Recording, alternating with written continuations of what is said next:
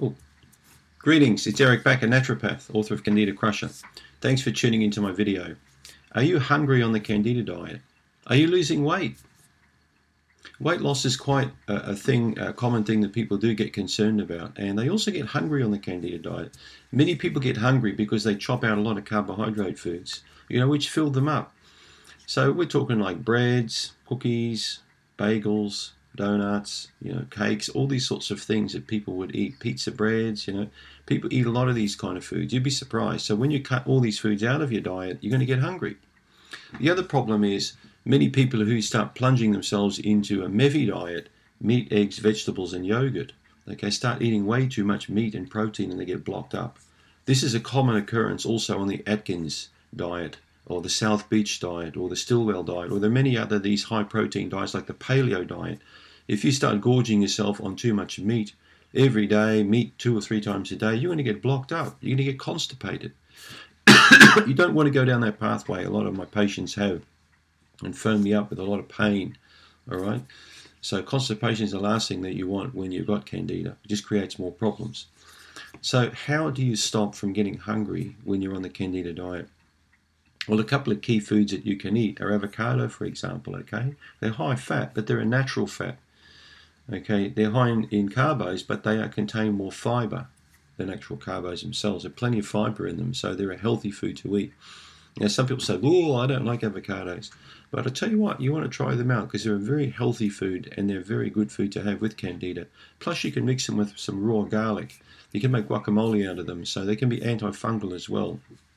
Coconut flour you can also use. You know, you can actually find plenty of coconut flour recipes on the internet, which is a good one. Brown rice. Yes, you can eat brown rice on the Candida diet. Absolutely. Many people say, oh, I can't eat brown rice, it's carbohydrates. And Candida will thrive on all these foods. It's a load of baloney. All right? Many of my patients fully recover while eating brown rice on the Candida diet. But don't have sweet chili sauce with it or lots of sugary things with the brown rice. All right? So if you're going to have proteins with brown rice, maybe in stir fry or Asian kind of style dishes, you're going to be fine especially if you put lots of garlic in there again and things like coriander and various spices that are antifungal. Maybe some coconut oil, not a problem at all. So you've got plenty of choices.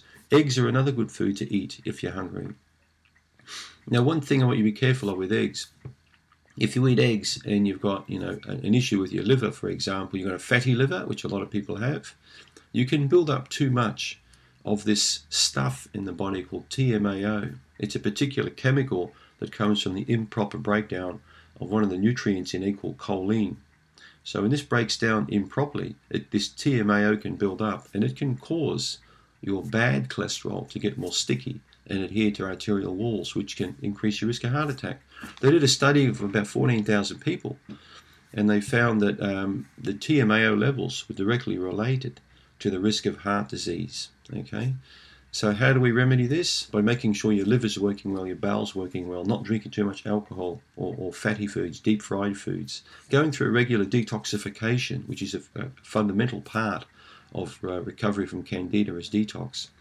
So if your liver's clean, your bowel's working well, you're probably going to have lower levels of TMAO. You can probably eat one to two eggs every day. Studies have shown that people who eat eggs for breakfast in the morning tend to have, you know, no issue with hunger uh, for three or four hours after eating the eggs as opposed to cereal. So eggs is not a bad porridge in the morning. Uh, not a bad porridge, not a bad food in the morning. Porridge is something I eat in the morning. I eat a rolled oats. I like sort of like a whole rolled oats uh, cooked just in water, uh, which is my favourite cereal. Uh, you know, breakfast in the morning. So eggs are quite good. Rolled oats are quite good for uh, breakfast in the morning. So there are different kinds of breakfasts you can look at. Avocados you can even have with breakfast, you know, with your eggs. So you've got many options. So check out my other um, videos here on YouTube regarding that. All right. So you don't have to be hungry uh, on the Candida diet, or you don't have to lose weight. You just have to eat the right kind of foods and experiment. Thanks for tuning in.